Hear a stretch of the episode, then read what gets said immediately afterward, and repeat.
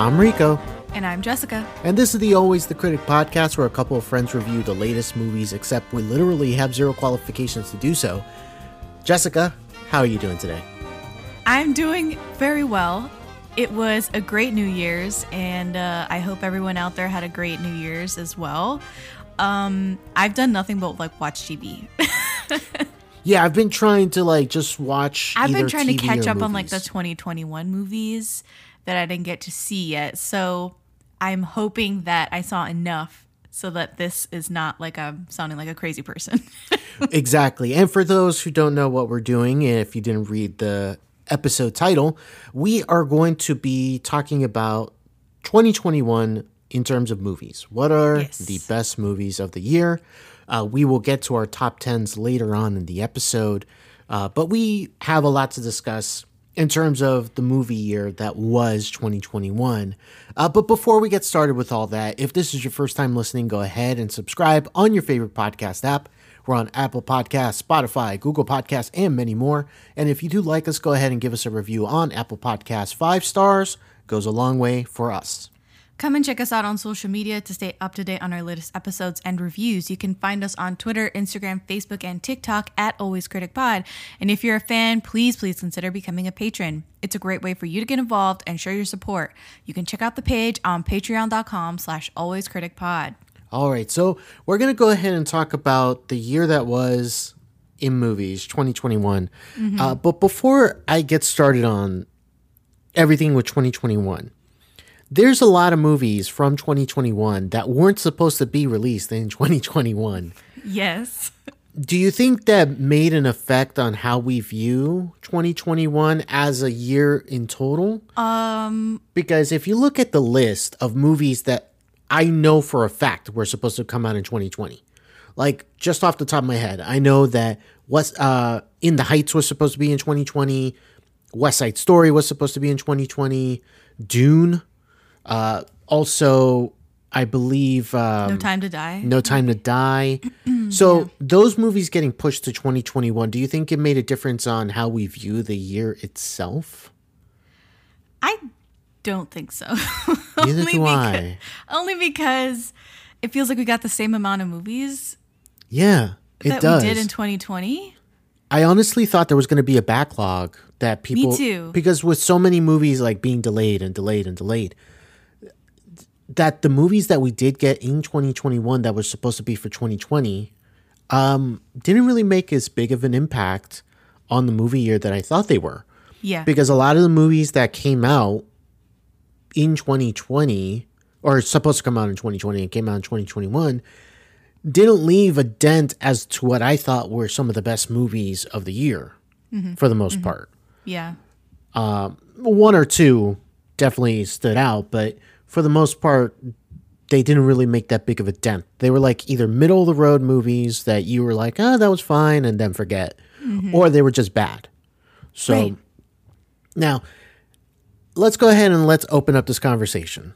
Okay. Uh, I think the best way to start this off is let's talk about some of our favorite moments in 2021 movies. okay, so you gave me this assignment. I didn't quite do it, but I think I can like wing it. And at the same time, I'm thinking moments like just things that entertain me, not like this is the best moment, like cinema Scorsese, like twirling my mustache type, like moments. no, no, no. I'm thinking like, what the hell happened this year that I remember? Right, exactly. There's Yeah, so many things that happened in movies that are memorable, whether it's a good memorable thing or a bad memorable thing. Mm-hmm. Uh, so I would like to open up the discussion just real quick on the bad side. Okay, okay. I just don't think how could we forget everything that happened with Dear Evan Hansen. I mean, okay, so the discussion was just The- off the rails. Yeah, the discussion was off the rails. Um, we had your brother Miguel, our good friend of the show, come on and co-host that show with us as a guest. It was crazy. We were at each other's throats for most of the movie, for most of the movie review, and I think that the way that people uh, responded to it, I guess, was so like either you loved it or you hated it that it ended up being, I guess, a well searched episode. and so people like flocked to our episode on it.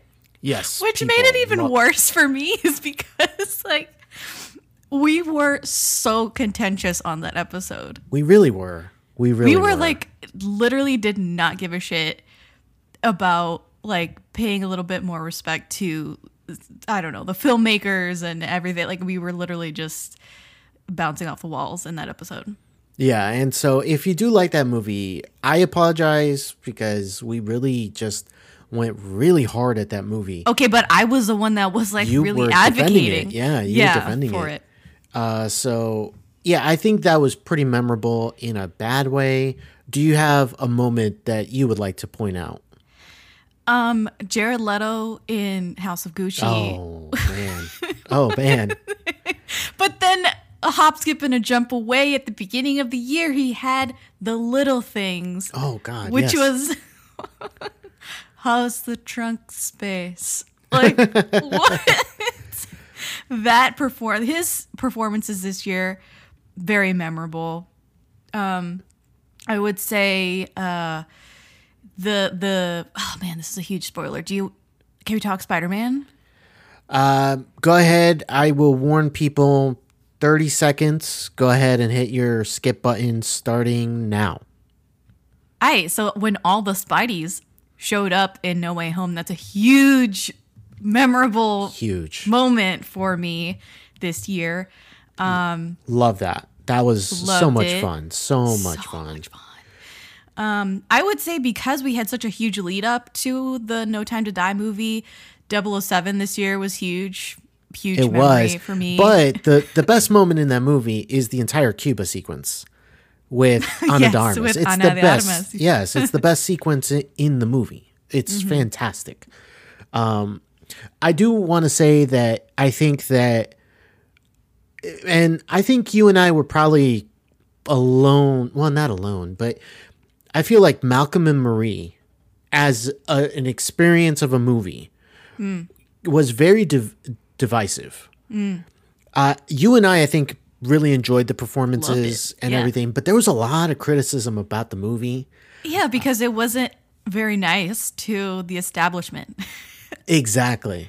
Yeah, yeah. and I like, we don't freaking care at all. So, no, not at all. you know, no, exactly. it's great. That was great. Uh, the The other Mortal mo- Kombat movie. oh yes, Mortal Kombat coming me out. learning all there is to know about Mortal Kombat. Yes, like, during that whole like that week long thing, right? Oh, God, I remember that. um, ooh, a moment that I know that people talked about early on in the year: uh, Kong, Godzilla versus Kong, and Yeah. just the fight on the on the ships.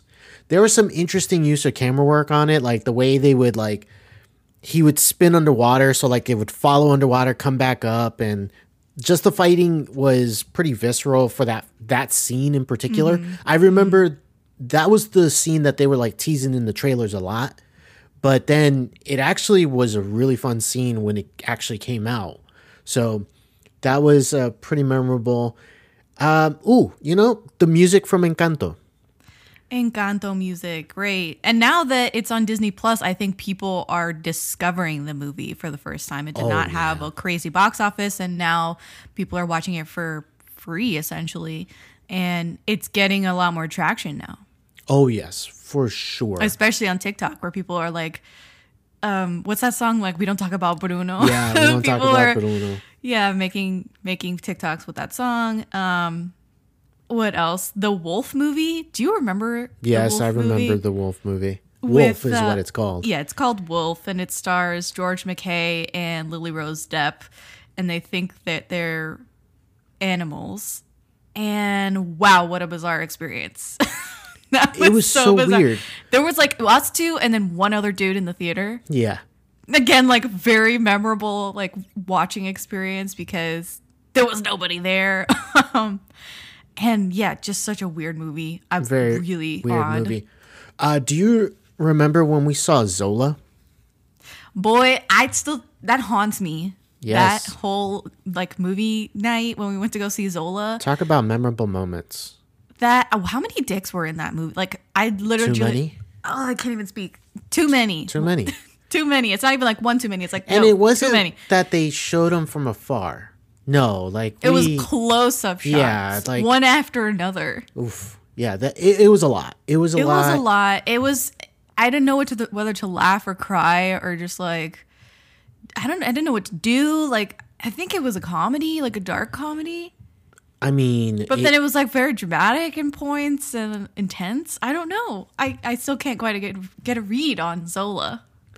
Yeah, I know. Um, another big moment for me for for this year was, uh, well, actually, I have two moments that I think are pretty big, and they're both musical, musically based moments. Okay. The first one is from In the Heights. The opening number of In the Heights is just fantastic. It's just such a great way of building up the story right away, getting you familiar with who's in the story, who's important, and also a fun time mm-hmm. with the type of music because you and I are very familiar with that salsa mix mm-hmm. with hip hop beat because we grew up in a ger- generation that listened to both. Like mm-hmm. our we overlapped on both, and so I thought it was a great way to open up that movie.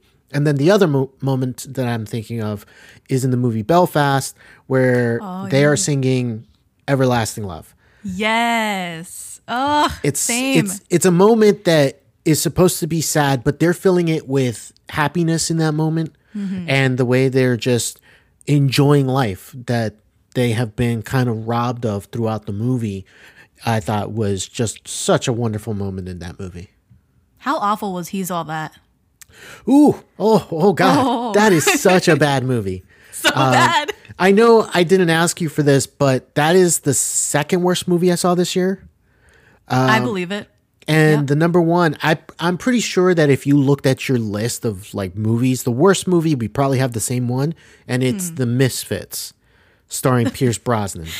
Uh, hold on. That might be the worst movie give you the. You and I saw. It is the Misfits. It's The Misfits. Misfits is I a knew one star for me. It is a bad movie, just The terribly bottom edited. three. Here's here's the bottom three movies for me in 2021. It's the the Misfits, The Kissing Booth three, Mm. and He's All That. Uh, so you and I share two of the three. So I never saw Kissing Booth three, so I I can't speak on it. But Yeah, the yeah. Misfits, he's all that, and Space Jam: A New Legacy. Oh, Was my number three worst movie Jam, yeah. I just found it like even for a kids movie, like the movie is so It's bad. bland and bad. Yeah. It just does not work as a movie. Um, now, some other memorable things that I can think of: uh, the the bus fight in Nobody. I thought was a Oh, I thought you were gonna say the bus fight in Shang Chi. well. That's another bus fight. Yeah. Bus fights were really popular in 2021. Really big this year. Yeah. Yeah, they were.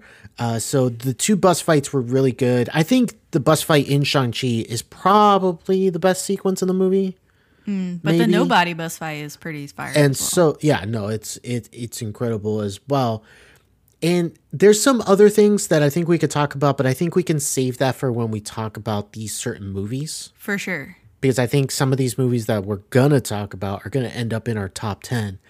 But before we get to our top ten, let's talk about performances. now, okay. there's a lot of performances that we could ch- choose. Like, so what are some of your favorites? I did okay, so I did eight actresses and Mm. nine actors. Oh, okay. So you really I did not rank them though, so these no, are just no. like you know That's off the top. fine. And They're and for me, order. I think you and I may have some overlap on Okay. on our performance. So I'll go with the actors. Okay. So I have Andrew Garfield in Tick Tick Boom. Oh, I loved his performance in that Oh movie. he is on my list. He is on my list on there. Ugh. I have Tony Leung in Shang-Chi, which is the dad, because he doesn't fit the bill for you know a usual Marvel villain. I thought he brought a lot to it. Yeah, the usually the Marvel villains are not very well developed. There's only No. I think three, maybe four if, on the top. You know that you could count that are Mm-hmm. Actually well developed, and he's one of them. And then to have such a Hong Kong legend like Yes. Oh, okay. I have Tom Holland in No Way Home. Oh, okay. Yeah, it, Which I thought um, he was very good. I know our friend Danny Romero really. He would fully get behind this idea. Yeah. Yes, Um, for sure. John David Washington in Malcolm and Marie. Ah, yes. It is such a great performance. It, and you can't really talk about that performance without Zendaya as well. Exactly. So Because Zendaya's on the The on the way they list. they back and forth with each other in that movie yeah. is just incredible stuff. Yeah. I have Nick Cage and Alex Wolff from Pig. Yes, I had Nicolas Cage, but Wolff does does bring his Yeah. part for sure. yeah. Would you say it's because Nicolas Cage is just so like he's a presence in that movie? Exactly. He's not so much relying on dialogue at all. Like there's barely a dialogue in the movie, but he is bringing a presence, like an aura about his character and the way that he sort of breaks people down without even using that many words is incredible. It's a fantastic performance. I honestly hope that he gets a nomination for that Mm. performance because it, I think it's very merited Mm. that performance. I got Justin Chon from Blue Bayou. Oh, nice. Yeah. That's yeah. a nice one. That's a good performance. I, Um, I wish that people talked about his performance, and actually, I think this was his directorial debut as well. Blue Bayou. correct. Yes, very good performance. Um, Check it out. people talked about. Yeah, number eight. Well, it's not number eight, but the eighth name I have is Will Smith in King Richard. yeah, yeah. That that makes so much sense. Uh, I don't like to like it because Oh, it's a big name and a biopic. It's like you know, all a perfect storm of things for him to actually get nominated for awards. But I mean, he did very well. yes, he did. He, he did very well. Yes, you're right. Lastly, I have Daniel Kaluuya and Lakeith Stanfield from Judas and the Black Messiah. Yes. You're like nodding your head like, yo. Yeah, and and uh, Daniel Kaluuya won Best Actor for Yeah. that role. Um, we still counted it as 2022, uh, 2021 because it was released in February in wide Mm-hmm. release. You know, even though it counted for the 2020 Oscars, we still counted it for our list of this year because again, everybody else could see it in 2021. So Right. it made sense. That those two performances are really good. Yes. There's a lot of like yin and yang this year in movies where you're like, well, these two people were really playing off each other too well. It's hard to not mention the other person when you're talking about one. Exactly. You are right about that. For sure. Okay, for actresses, I have Frances McDormand in The Tragedy of Macbeth. Ooh, that performance is haunting. Haunting. Yes. Yes. Uh, I, it just came out, so there's not much we can really say without spoiling stuff. But yeah, But it is Macbeth. Yeah, it's I mean- Macbeth. So if you know the story of Macbeth, then you will know what happens. Mm-hmm. But she is incredible in that performance. Yes, yeah. Um, I we already talked about Zendaya. She's already on here. I do have Alicia Vikander for Green Knight and Blue Bayou. Ah, two hander Two for her. different movies. Yeah. Same actress, but Strong performance. really strong on both movies. Yeah, she was. This is surprising to me. Alana Haim in Licorice Pizza. I was wondering if you were going to mention her or not. I And was because I had I, on my list. oh, you had like her name on your you know best performances list. Okay, yeah. Correct. Um, it's I thought she was surprising very because it's a first time performance. Mm-hmm. She she's not an actress. She is from the band Haim, uh, for those who don't know, and basically she. This is what I heard. The story is that uh, Paul Thomas Anderson, the director, uh, had a crush on, I think it was Haim's mother. And Beg she pardon? looks, yeah, and just like they know each other, like know each other. PTA and goodness. They know each other. Okay. So that and supposedly because she looks so much, there was such a resemblance to uh, basically on Lana's mom that he cast her and wanted her for that role, and it worked out because she did a great job in her I think she did. I think she did such a surprisingly good job in Licorice Pizza. Yeah, And I'll was- I'll give you know we'll give our thoughts on these movies, of course, when we're talking through our lists because I'm sure course. it'll come up. I have Jessica Chastain in The Eyes of Tammy Faye. Oh, yes. Um, there's been criticism about that movie in particular for sympathizing with with these two people, uh, Tammy Faye and I can't remember his first name, Bakkers, the Bakkers. Yes. Uh, because of the fact that they went through so much scandal, there was a scandal about them, you know, laundering money and all that. And there was criticism about painting them in somewhat of a favorable light, especially Tammy. Um, I just heard the discourse. I'm just saying. uh, but that doesn't take away from the fact that it was actually a really good performance by Yeah. Jessica Chastain. I'm surprised that it was a role that she took on. Uh, just because I, when was the last time you saw like a religious figure be portrayed like that mm-hmm. in any movie? I, I can't remember. and almost like with reverence too. Like, right, exactly. That's what at I mean. Yeah. Yeah, mm-hmm. she she actually portrayed it with like a sense of wanting to tell a story, mm-hmm. as versus what you would normally see is like, let's you know really put a, a microscope on these people for who they are or how we portray them to be. So that's what I found interesting about that performance and that that choice. Yeah. Um, I have here. These are two very. I don't even know why I put these on here. I have Kristen Stewart from Spencer.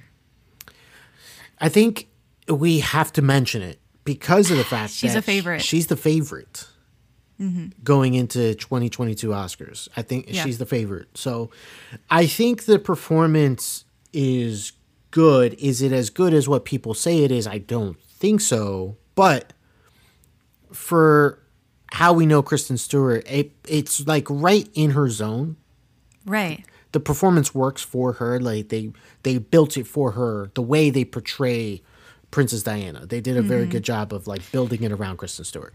I also have Lady Gaga from House of Gucci. Oh my God, you I do? don't know why. I don't know Why? why, I her on here. Why? memorable, sure. It's a memorable performance. I don't think it's a good performance, but okay, it's a forget I said anything. I have Noomi Noomi Rapace from Lamb. Oh yeah. See, that's a good performance. I Yes. I didn't even think of putting it on the list. I probably should have, but I, I just I missed out on that. Yeah. So that's my uh my list. Okay. You did you did you have any names that you want to throw out there before we Yeah, uh, you mentioned a lot of them already, but I did want to point out a couple more that I think people would either find interesting or I think that are very good. So you mentioned the Green Knight. I did want to shout out Dev Patel as the titular Green Knight. I thought the way No, he he's not the Green Knight. Oh no, I'm sorry, not the titular Green Knight. Sorry, I, I, he is uh, Sir Gawain Yeah. or Garwin, however they pronounce it. Garwin, that's right. There was like a however they pronounce that. God, name. the old But English or whatever. he brought this sense of immaturity to begin the the role, and mm-hmm. the way you see that character grow as the movie goes along is incredible. And mm-hmm. Dev is one of the main reasons. I want to shout out Joaquin Phoenix and Come On, Come On. It's a very tender, uh, loving performance that you see someone who is trying to connect with his nephew. And it is just it, it shows the range of Joaquin because Joaquin at this point has kind of become like a oh he's a out there performer. Like his roles are eccentric type of thing. But he can tap into something a lot more tender like he did with the movie her you know like and so it's great to see that still in his repertoire mm-hmm, mm-hmm. Uh, i do want to shout out simon rex in the movie red rocket uh, okay, so you ended up seeing Red Rocket. Yes. Ended up seeing it. This man is a liar. He is a cheat. He is a man. Oh, the character? Yeah, the character. Okay, okay. And the man who will look for any way of not blaming himself for things that go wrong and at the same mm-hmm. time trying to take credit for things that he- you know he didn't really have that much of an influence on and he mm-hmm. is one of the most charismatic people on a screen this year. You can't help but like, you know, you're a mm-hmm. bit of an asshole, but you know, you're you're kind of fun. You know, like it's it's such a great performance by Simon Rex, so I got to give a shout out to him. Um, you already mentioned most of the ones that I was uh, leaning into for the most part that I found either interesting or stuff. Uh, there's one that I, I yeah, there is one that I really want to talk about uh, real quick, and it's the power of the dog. I think that you have Okay. four performances in that movie that I think are worthy of at at least mentioning how strong. Now, how strong they are in terms of the movie, I think that obviously Benedict Cumberbatch's performance is as a toxic male figure who has, you know, like a hidden secret is is pretty good, but I'm actually more in interested in a secondary character uh, who is played by Kodi Smit-McPhee. Okay, Uh, it's the skinny dude. Yes. Okay, I think that character is just all sorts of fascinating throughout the Okay. movie. And the way it's portrayed by Kodi, just like this very, you know, soft character who has basically, I don't want to give away the movie if you haven't seen it, but oh, just oh, I don't mean to laugh, but it's fresh in my mind. it's I fresh in your it. mind Yeah.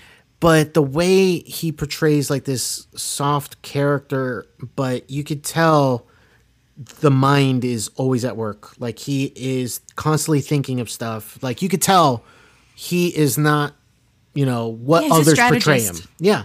Others portray him as one thing but he is clearly He's lethal. he's lethal. So, uh, great performance by him, and I think because of all the movies we've mentioned, you've I think we've pretty much captured all the ones that I'm I'm thinking of. Pretty much, yeah. That that's, That's what I would say. Yeah, you performances. Yeah you got most of them. I just added a couple more on top, um, and I think with that. I think we can move it. into our final segment, which is am. our 10 best movies. I am so nervous. I have rethought this like 20 times in the last 10 minutes. I'm looking at my ranking and I'm going, what what am I thinking? I I'm nervous, but let's go. Let's go. do this. Now, before before we mention our top 10s and we'll take turns back and forth. Um, did you have any movies that were like this close to making the list and they were like, "Ah, I, I got Um, to cut it out of the top 10." I did. Uh, look, give me one second and I'll pull them up because I don't have them in my list at all. Like I didn't have like a top 20 and then I just give Ah, you my top yeah, 10. yeah. Um, I literally just have a top 10. um, movies that just missed out. So, uh, I'd probably old Old. Okay. missed out. Nobody Okay. missed out. Gotcha. Um, Judas and the Black Messiah. Just missed, Missed out. out. Really? Yeah. Okay. And last one I'll mention is In the Heights. Missed out. Wow. Yeah. Wow, it dropped off your l- top 10 completely. I remember Yeah. halfway through the year that was like I think our number ones at that at that It, time. oh God, I can't remember, but I it was definitely up there. Halfway through the year, I think we both had it at number 1. So, obviously the second half of the year came through and a lot has changed. Yeah. Um, for me, a couple of the movies that I just missed from putting in the top 10, uh, The Green Knight. The Green Knight just missed out of my top 10. Oh, okay. Uh, come on, come on was right on the cusp, and I was just like, ah, I think I prefer this movie a little bit more. And another one, it's because I saw it way too recently, so I can't really judge that it's like top 10, but it's still very good, and that's The Tragedy of Macbeth.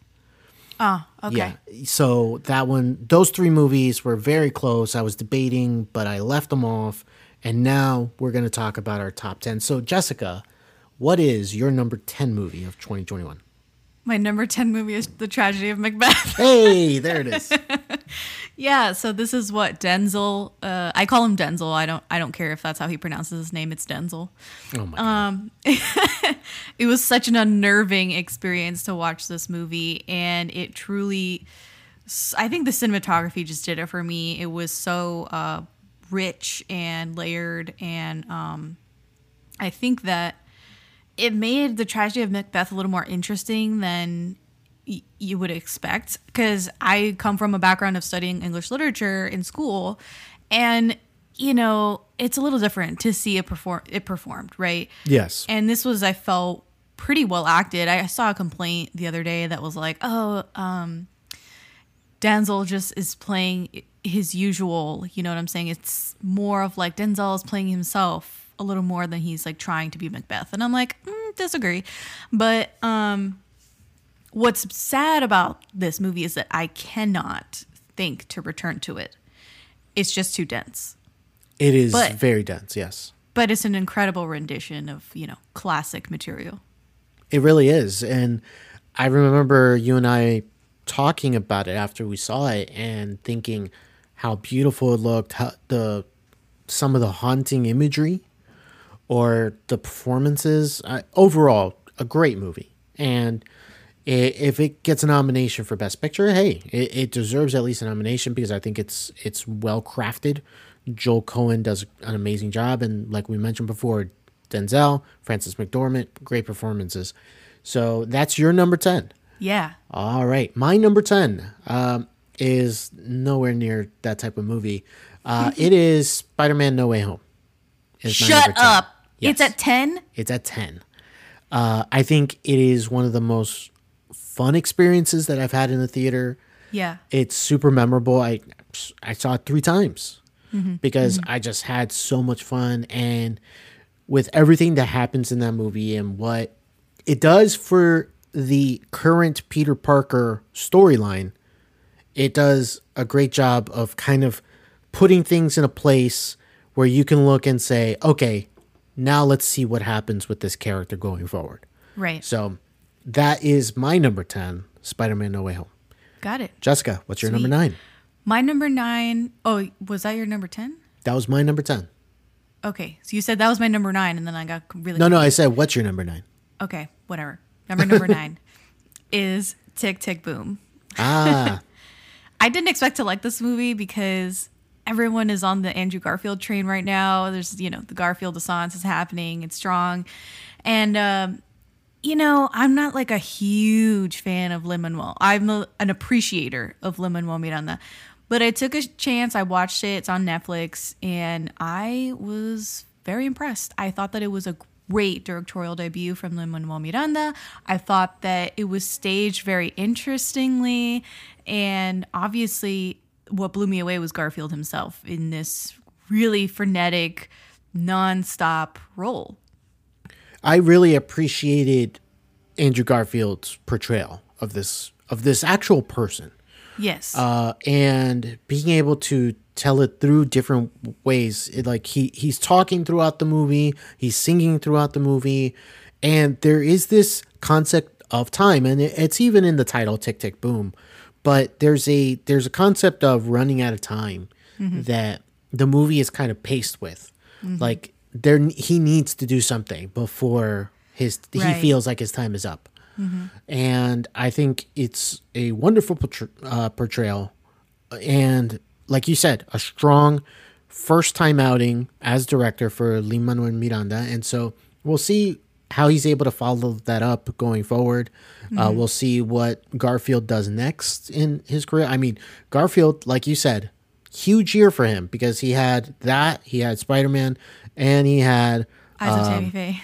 Ha- Yeah, the eyes of Tammy Faye. So pretty big second half of 2021 for Andrew Garfield. So that was your number nine. My number nine is The Last Duel. Shut up. It is. The Last Duel is my number nine. Okay. I All think right. that this is what I feel like is a good representation of uh like popcorn film and like prestigious fair, like mixed together. It's an adult drama. Yes, yes, which we don't get enough of nowadays. Well, the the millennials are the one that's that sank this movie in the box office. Yeah. Didn't you know? Yeah, according to Ridley Scott, it was the millennials. So, no, uh, I think this movie is a great piece of art. I, I love that this was written by Matt Damon and Ben Affleck. They, you know, reunited to write the screenplay on this, but they also brought in someone because they were not familiar with being able to write for a woman. So mm-hmm. they weren't just gonna, you know, tackle their way through it. So they did actually bring a woman to bring to actually write the f- female part for Jodie Comer. And I love the way the story unfolds and viewing it through the eyes of the characters. Mm-hmm. How this is how I remember it is the way this movie kind of unfolds. And it's it's visceral, it is uncomfortable at times, uh, but still overall a great great piece of work. And on top of that, Ben Affleck is just having so much fun in his role in that movie. So that's why it's my number nine. I really enjoy this movie, The Last Duel. Awesome. My number eight movie is Shang-Chi and the Legend of the Ten Rings. Very fun movie. I don't think I need to explain how much I love this movie, but it really um, made me think that MCU was good.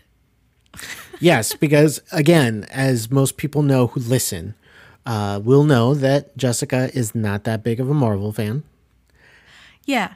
so, you know, seeing that this movie is in your top 10 of the year, Yeah. you know, speaks volumes. And I, I had a feeling that it would, you would connect to it. Uh, you do have an appreciation and do love uh, Eastern culture. Uh, Uh, you, yeah, you consume it all the time. Yeah, all the time. So, so it, it, it, it was a great film. And like you said uh, earlier with Tony Leung, really just giving a great performance for a Marvel villain. Uh, overall, yeah, it, it's a great time at the movies. I, I enjoyed that movie as well. Sweet. So, my number eight, sci fi, Denis Villeneuve's Dune.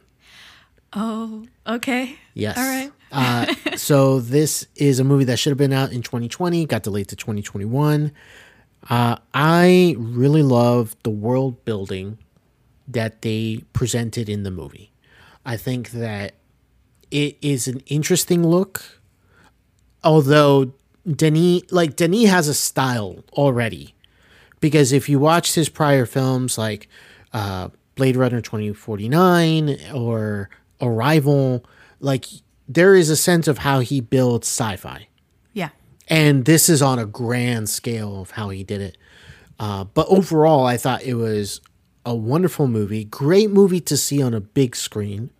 Yeah. Uh, everybody coming in with great performances: Oscar Isaac, Rebecca Ferguson, Timothée Chalamet, Zendaya, and then so many other people in this movie. It you know you, the list goes on, and I found myself sitting there just absorbing the movie almost. It- the way it just it's propulsive with its sound, uh, the way a lot of it feels minimalist when you're looking at it, but it's really detailed, yes, uh, very grand. very grand. Uh, so overall, just a wonderful experience at the movies and a very memorable movie experience in general. So Dune is my number eight movie of the year. Okay. My number seven movie is The Last Duel. Hey, Hey. there it is. Uh, The Last Duel. I think that um, what sold this movie being on my list because I already really liked it um, was Jodie Comer's performance and how it is transformative throughout the movie. And her final scene of I think it's Matt Damon like riding off like triumphant on his horse, and then he's like behind her or she's behind him on her horse. Uh, that spoke volumes to me. I think that that was like the the point of the movie was her sort of gathering what's happened and what it means.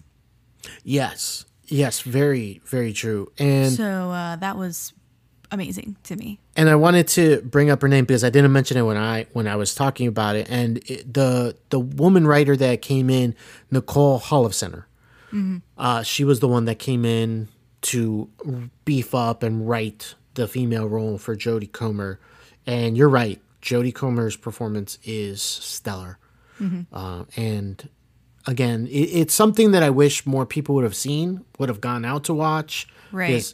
It is Not for Ridley Scott's sake, No, but for you know the movie itself. It's really good, and uh, these actors put a lot of themselves into it.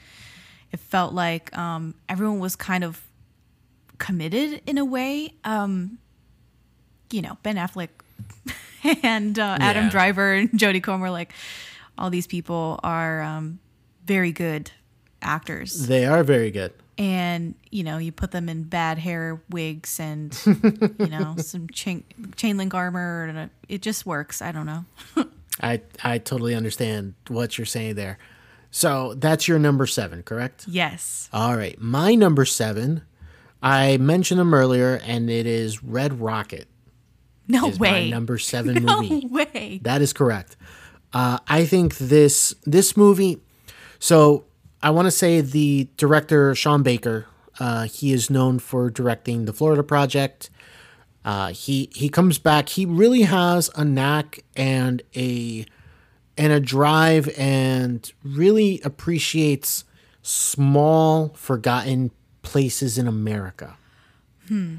A play, you know, just like things that are happening in America underneath the surface that don't get covered, but it's kind of like the everyday living of, of normal Americans in these specific places that he covers. right i never watched red rocket but i have watched florida project and it is almost uh, journalistic Yeah, it almost feels journalistic. So this takes place in Texas City, Texas, and it is about a an adult film star who moves back home to Texas City after things have not worked out for him in California. And he's trying to get back with his wife. He's trying to make things happen again for himself. And also he falls in love with a girl as well.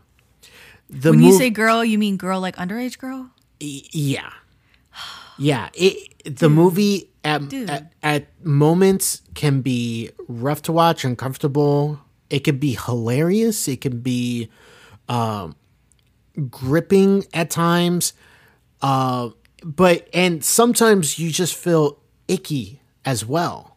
I know it's it's a weird feeling to to kind of portray but i just think the way that sean baker directs this movie it- like you just can't take your eyes off the screen for everything that he's doing with these characters. It's really a character piece, not just about him as a character.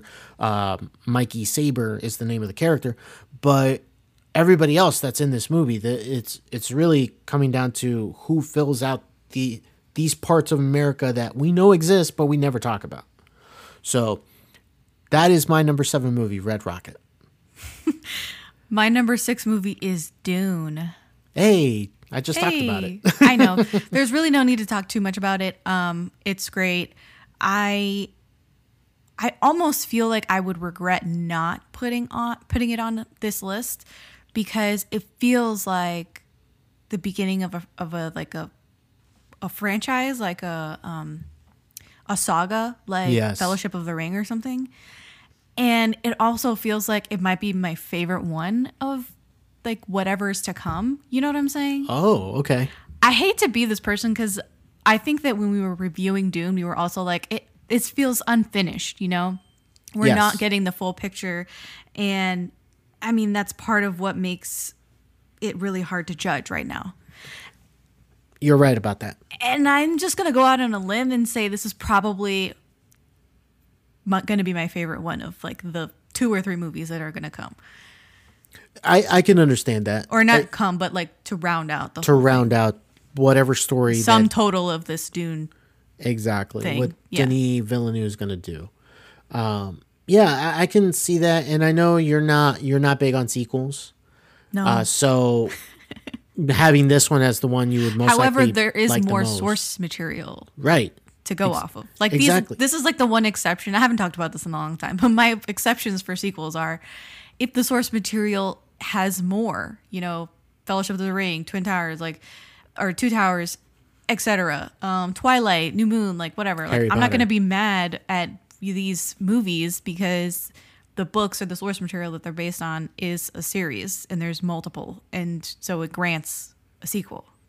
No, no, I totally understand. Fair enough. Anyway, so long story short, Dune as number six. Dune at number six. My number six, uh, we had a lengthy discussion about this early in the year. Uh, it already won Best Supporting Actor and everything. It's Judas and the Black Messiah.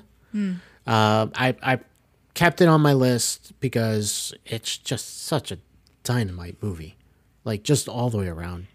Everyone in that movie is great. Uh, and yeah, like Kaluuya, the the speech he gives in the church is just blowing the doors, and just like you're sitting there and just like, wow, this is something else of a performance. So here's my thing with Judas and the Black Messiah is that i like the movie a lot. I think it's a prestige pres, prestige movie. And there's nothing wrong with that. I just don't feel it's rewatchable and I also feel like the performances are bigger than the movie. Ah, okay. You know what I'm saying? Yeah, it they- overshadows like the movie because they're so good in it. I totally understand what you're saying. I I get it. Uh, yeah, and that's not even mentioning Lakeith Stanfield or even Jesse Plemons, who has like a Mm-hmm. Pivotal right. role in that movie. yeah. Yeah, so overall, there it's just amazing performances, and you're right. It is like a tough rewatch. It would be, but still, if you haven't seen the movie, highly recommend to Mm-hmm. Go on, watch for sure. So that was my number six. What's your number five, Jessica? No Way Home is my number five. Wow, number movie. five. Yes. Look at that. It got all the way up there. Got up to number five. Yeah, I've watched it a couple of times. It really works for me. I think that um you know, all the twists and turns in the movie just sort of work and in a way that it doesn't feel shoehorned in there like a lot of Marvel movies have you know, some sort of Hail Mary in the third act and you're like, "Mm, okay, fine. So, no stakes. This one felt like there were real stakes and there was real um, consequences and it also felt like a, a coming of age It did. It did. felt like a maturing of the character which felt really nice yeah, and necessary in my eyes. yeah for sure Yeah, you you know my complaints, and if you want to hear us talk about more about No Way Home and everything that goes on with it, go ahead and check out our episode. Just scroll back a few episodes, and you'll see it, or just a couple of episodes actually, and you'll see it on your podcast feed. So that was your number five. five yeah All right, my number five. One syllable. Pig. oh god Yes. Uh, it's this- five it's number five. Uh, I think this is what I loved this year. Like just that adult drama, slowed down. There is, like I mentioned earlier, there's like this aura, this presence about the character that Nicolas Cage is playing.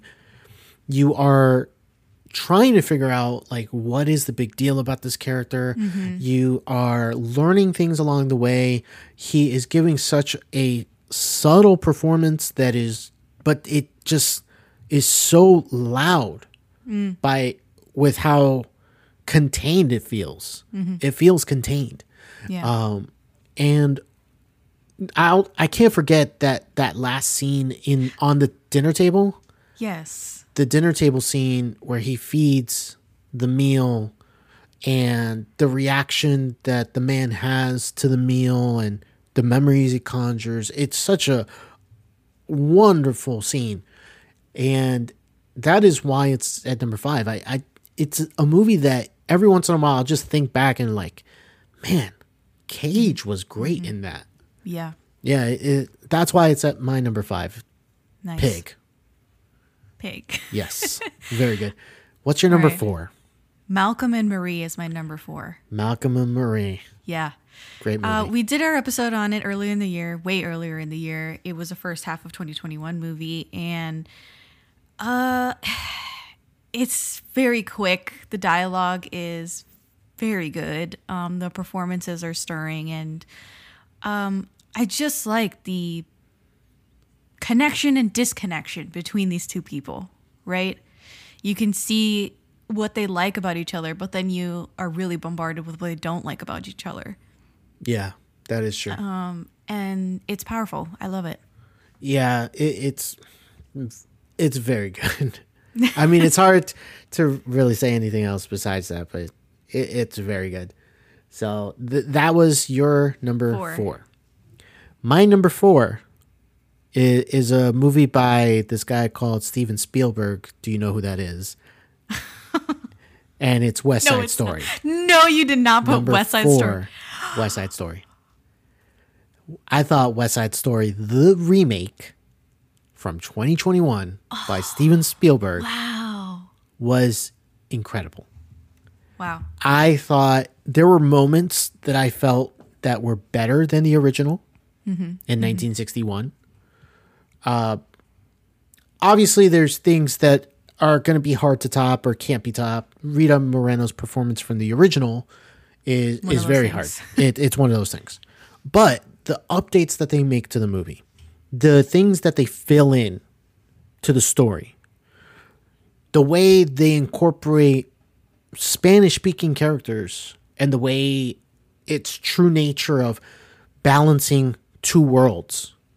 You know, coming from the island, Puerto Rico, coming to New York, living that two lives of speaking Spanish, speaking English, and being able to, you know, go back and forth. I think the the movie's not afraid to be a musical. Mm-hmm. Like it really goes there. Like from the opening number, the dance sequence with the with the Jets, like the movie opens up with this look we are going to play west side story this is a new update but it's still the musical that you love and the performances are just incredible all the way throughout and i just love it it looks beautiful uh, there's so many good sequences throughout so that is why west side story is my number four movie of 2021 You surprised me with that with West Side Story. ah i did You did. Um, I I fully back that. No issues with West Side Story. I think it's honest. I think it's nice. Um, I think it's respectful. it is My number three movie is Pig. hey hey. we were pretty Uh, close Yeah, I don't know. I think I there should be a whole category of um, movies that we cover, like maybe in a series or something like the best like food related movies. and like Chef is up there, Pig Yep. is there. You Yep. know, I just love this movie. How quiet it is, and how you know this gentle giant of a hermit dude is somehow like the most famous chef of uh, you know, Portland. i know. But like who knew? And um, there's this whole history that we don't know about and his view on life is quite unique.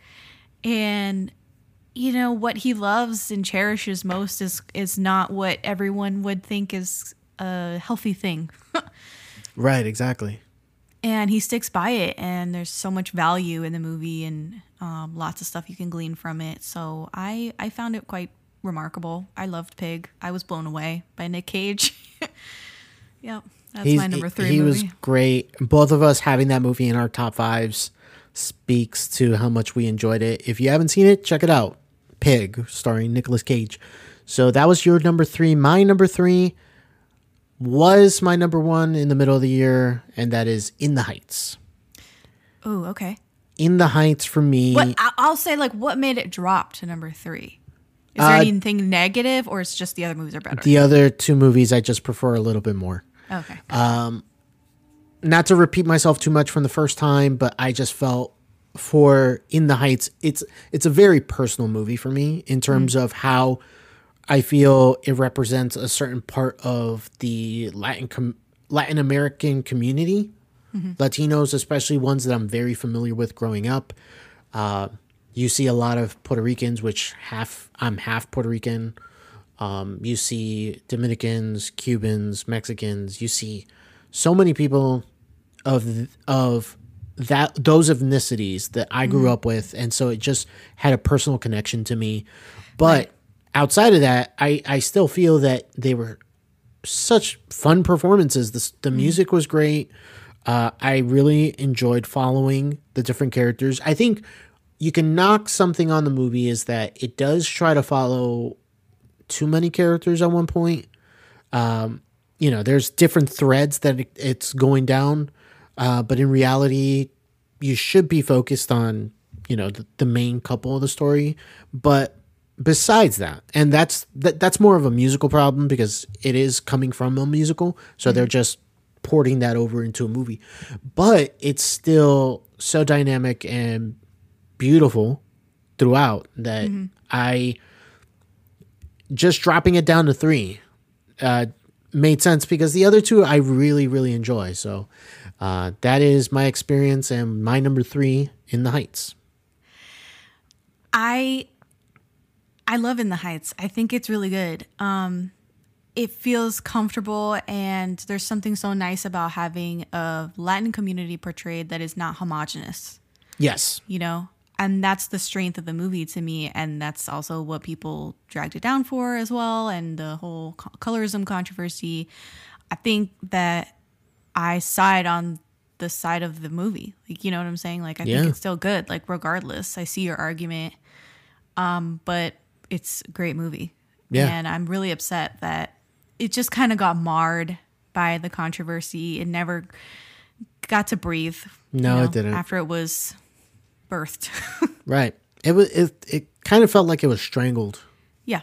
early on and yeah, a movie, especially musicals, like you have to have like perfect everything going for it. Like nothing wrong or else people aren't going to see it or you're going to have low numbers. I mean, just look at the two biggest ones. I talked about them back to back. West Side Story in the Heights. They both made pretty much the same opening weekend box office number. Um, and both of them had something that people were talking about outside of the movie. So for In the Heights, it was the colorism issue that people were complaining about, and then for West Side Story, Ansel Elgort, you know, and his his role. Well, not the role, but him Oh, his as a person, controversy. his Yeah. controversy. So those things can hamper a movie like a musical that is already hard to get people to come out and see to begin with. So it, it kind of just leaves a sour taste in your mouth when something that you love and you you feel that is is good mm-hmm. is being marred with outside things. I also feel like it's a shame that both of these movies got stunted um, because they're about Hispanic Latino communities. That also hurts. That hurts me personally. It does. because we've been, you know, if you've stuck around for a while, you know that we are constantly talking about representation, how good a thing it is. We talk about representation for Asians, for Black people, POC, and we're like, we want to see movies about us too. Like we're constantly like, where's where are we? And we come out with two great movies. They're great, they are, Yeah, and and you know they get shat on. they do. Nobody goes to see them, and that just says to the studios, that says to the industry that nobody wants to see these movies, and so they won't make them anymore. Yeah, and it's it's it's a shame. It's a real It's a shame. Yeah. Yeah. So, all right. So that was two- my we're in their three. top two now. Top two. Hopefully, Okay. we can finish this off on a on a positive note. Two is Belfast for me. Number two is I Belfast. for loved it. It was it was beautiful. I I don't have any bad things to say about it. I It really is a beautiful movie. It's another black and white movie for this year, which It's a big year for black and white movies. it was a big year. yeah. Um, we had I- Belfast, Malcolm and Marie, Tragedy of Macbeth. Come on, come on. yes, that is correct. Those are the four And like, Oh wait, On, no, and On- passing. oh, passing, as well. Yeah, Yeah, black and Uh, white. come on, come on came very close to my top ten, so that would have put uh, that in there. You had Malcolm and Marie, Mm-hmm. so yeah, like black and white movies, you know, really had an upswing in 2021. uh, but yeah, Belfast, I feel is just a lot of people compared it to Roma. And and I No way. understand why. I No understand why. It, it's because it's telling a slice of life story from the director's own point of view. So Alfonso Cuarón telling his story of Roma, you know, the way he grew up in Mexico. And then here we have Kenneth Branagh telling his story of how he grew up in Belfast. And honestly, I feel like Belfast is the better of, of the Uh, two yeah. movies. I I will die on this hill. I don't fucking care. I do not like Roma. Um, I love I Belfast. fan. Period. Yeah. And I think Belfast is just uh, such a fun movie that has hope to it. There's a hope behind it. I- amongst the struggles that the characters are going through. Uh, there's a hope, and you actually leave kind of on a pretty good note, yeah. which is which is Feel good. yeah, it's a feel good. It's a feel good. Uh, I can't wait for people to start shitting on it when it gets. I cannot. like- I feel it in the air. It's I- like yeah. buzzing. Oh yeah, Oh, this is gonna wait. be the movie that gets all the backlash for. Oh, yeah, no, like why the is it a front runner? Blah happen. blah blah. Yeah, Yeah, yeah, no, yeah. It's it's, For nothing. it's gonna be awful. Uh, my number two is licorice pizza. No. No, Yes, it is. no. Licorice okay, tell me, tell me your thoughts. Like, why did it end up on number two ahead of all the other movies? Wow, oh my god. Okay, so this is a different path that Paul Thomas Anderson, the director, is taking with this movie. If you know his other movies like The Master or um, Inherent Vice or even uh, Phantom Thread, like those are different types of movies than what we saw here. Like this almost feels like a screwball comedy compared to those movies.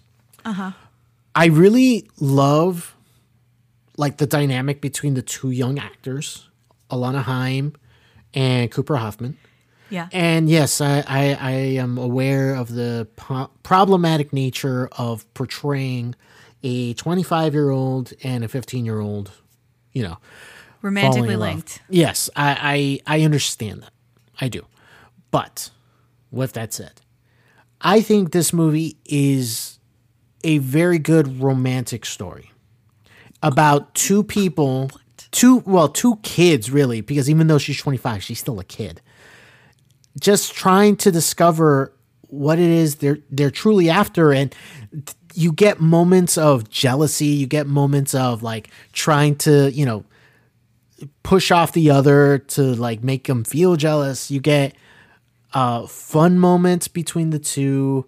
Um, I thought I had a really fun time with the movie. I really enjoyed. I thought the comedy was a lot of fun throughout the movie. I think a lot of people would be surprised that this is a. I think this is a comedic movie. This is not just like some drama uh, that PTA would normally do. And I feel like it ends on a note that you're like, oh wow, that that was a great way to end the film. So I really, really enjoyed this movie. really, really did. And I was just so maybe it's because I was so stunned by the performances by Cooper Hoffman and by Alana Haim. Uh, so overall, I, I really can't take away too much from this movie. Okay. I You, ha- I know you're you're you're surprised by my inclusion of this at number two. Okay, so I'm flabbergasted because uh, we did not watch this movie together. No, we didn't. So I didn't know how he felt about it, and uh, he didn't know how I felt about it. So I'm genuinely shocked that it's on his list because I did not like it as much as he did. I gave it a three out of five stars, and I'm honestly contemplating giving it a two and a half, just for you know Letterboxd transparency. I thought that I was going to love it because the movie started and I was like, oh, this is great. I love the comedy. I was laughing. I liked Alana Haim. I liked the dude that I, you know, his name escapes me, but he was playing the 15 year old kid. I thought that it was really quick and I was like sold on it, even though it was like weird. Like, I'm never behind age gap romances, right? And this is between a 25 year old and a 15 year old. So I was like, oh, this is kind of icky. But is kind of charming, right? Somewhere inside them selling waterbeds, it got wild and weird. And I couldn't tell what it was necessarily going for. And it felt like it was off the rails a little bit. And it lost a lot of focus for me. And I just didn't, I couldn't get behind it th- at that point. I thought that it was, could have been 15 minutes shorter. Um, it was just, and then in the end, I was just uncomfortable and gross. And it lost all of its like shininess. Um, yeah. I, Licorice, I hear you. licorice pizza. I hear you. Uh, so you and I disagree on that one, completely. and yeah. So I, I figured you didn't have it in your top ten. No. I, I figured you didn't. Uh, but now I'm trying to figure out what's your number one. That's a oh yeah, no. I don't think you'll guess it. So that was your two? that was my number two. Okay. So what is your number one? My number one movie of 2021 is Blue Bayou. That is that's your number one. That's my number one. I'm sticking to wow. it. Yeah. Wow. There was That like no surprising. question. When I built this list, I was like, there's one for sure, and it's Blue Bayou is the best movie of 2021. Yep. Wow. I did not expect that. I know. I know. Wow. What did you expect me to do? Uh, give as a number one movie? I I was looking at the list and everything that I would have imagined you had mentioned already. So I was like, okay, what am I missing? And that took me by surprise. Just for context, I I do rank all the movies that I've watched in a year, so I put them on a list. I had Blue Bayou at number 26. Yeah, no. Yeah, so you and I took the that movie pretty differently. Yeah, I- it completely broke it. I my think heart. it's so a good. I, think it's a very good movie. Don't get me wrong. It is. I, it's um, one of those that it just completely wrecked me.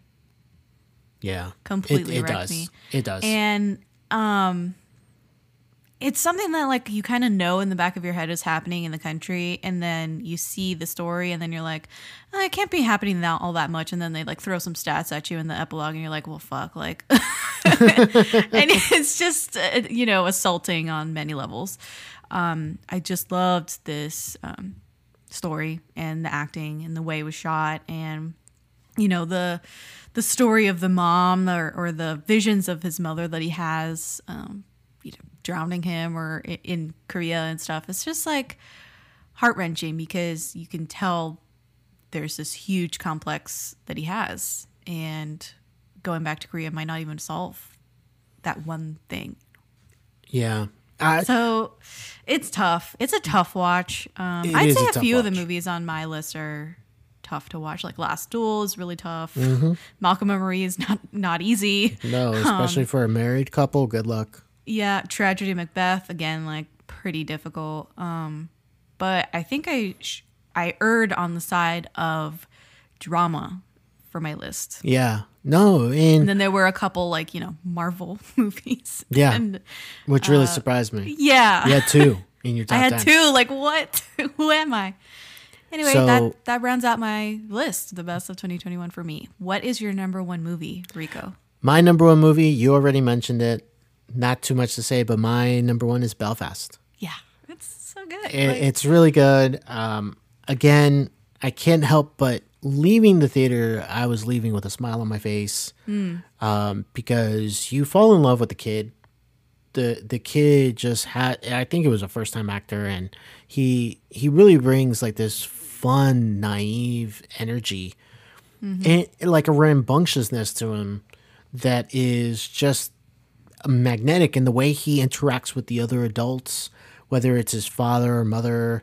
Um, which, by the way, Jamie Dornan and uh, I believe it's Caitríona Balfe. Caitríona Balfe. Yeah. Yeah, just the two of them are fantastic in this movie. Yeah. Um, even um, I believe it's uh, Ciarán uh, Yeah. Ciarán, Ciarán is it Hinds? Hinds? Yeah. Ciarán Hinds. Yes, Ciarán Yeah. Hinds. Uh, he is wonderful, and of course, you know Dame Judi Dench. Like everyone is is doing well, and I love the way the movie looks. It's in black and white, but there is a dynamic sense of what's going on with the colors behind the black and white. Uh, like especially when they would focus on this side character, he was kind of like the villain in the movie, but like his eyes felt piercing, even though, you know, it was in black and white. Like you could tell he had like these piercing eyes, and the way the camera just worked with that, I thought was wonderful. And yeah, I, I honestly would not feel mad if this was the best picture winner. Same. I wouldn't. I know a lot of people are going to come at it, but uh, we're here to tell you first. This is a good movie. If you want to have a good time with a movie that is supposed to be a drama, but like it, it's a feel good movie, this is the one to watch. Belfast. So we did it. Stuff. We did it. We, this was our 2021. I know. I, I think it was it was strong. I, yeah, it was strong. I think it was strong. um, is it the strongest year that we have done on the podcast? I don't think so. I don't think so.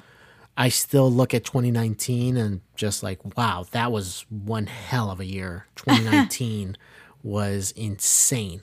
But with I thought. well, I thought 2018 was oh was yeah, wild. 2018 Like that had really like what too. A Star Is Born, Crazy Rich Asians, A Quiet Place, Game Night, Infinity War, Black Panther.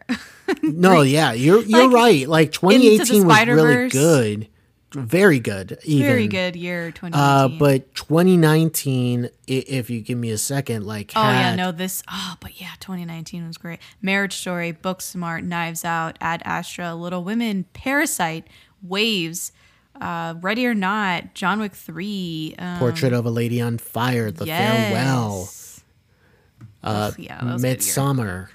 Avengers Endgame. Like Yeah. like there was so uncut gems. Like there was so many like movies in that year. That might Mm-hmm. And, be like, the best variety as well? Yes. Like Yeah. a nice mix of thriller, drama, comedy, Mm-hmm. action. Like it had everything in Yeah. 2019. So yeah, um, yeah, 2019 was great. But uh 2021, not bad. Not a bad year. Um, and I'm excited to see what happens in 2022 as always. But the next couple weeks are going to be kind of slow For sure. because it's January. Yeah. Uh, and so for the next couple weeks, we're not really going to be reviewing any movies because I feel that the movies that are going to be coming out may not warrant a full review. So we're gonna we're gonna play around a bit on the podcast, uh, do a couple of different things. Uh, you can follow us as we make those announcements and as we do those episodes. You can follow us on social media at Always Critic Pod. That's on Facebook, Instagram, Twitter, and TikTok. All four of the social media sites. Check us out. We'll keep you up to date on what we're doing. Also, go ahead and subscribe on your favorite podcast app. We're on Spotify, Google Podcasts, Apple Podcasts, and many more. Go ahead and leave us a five star review on Apple Podcasts and on Spotify. You can now leave us a five star review. So go ahead and do that on both of them because that goes a long way for us. Finally, if you have done all that, go ahead and consider becoming a patron. For as little as $2 a month, you could go ahead and support the show as we continue to do things like we're going to be doing for the next couple of weeks, which is, I think we're going to have some fun these next couple Yeah, weeks. we kind of have these miscellaneous episodes, and uh, I think last year a popular one was in the in defense of she's all that with the Yep. in defense of series. yes, we, That we was fun. defended movies that we Yeah. liked that maybe weren't that uh, critically well received. no, but but you guys liked it, so uh, we're we're gonna be branching out. We'll we'll see what January brings us as Yes. far as miscellaneous episodes.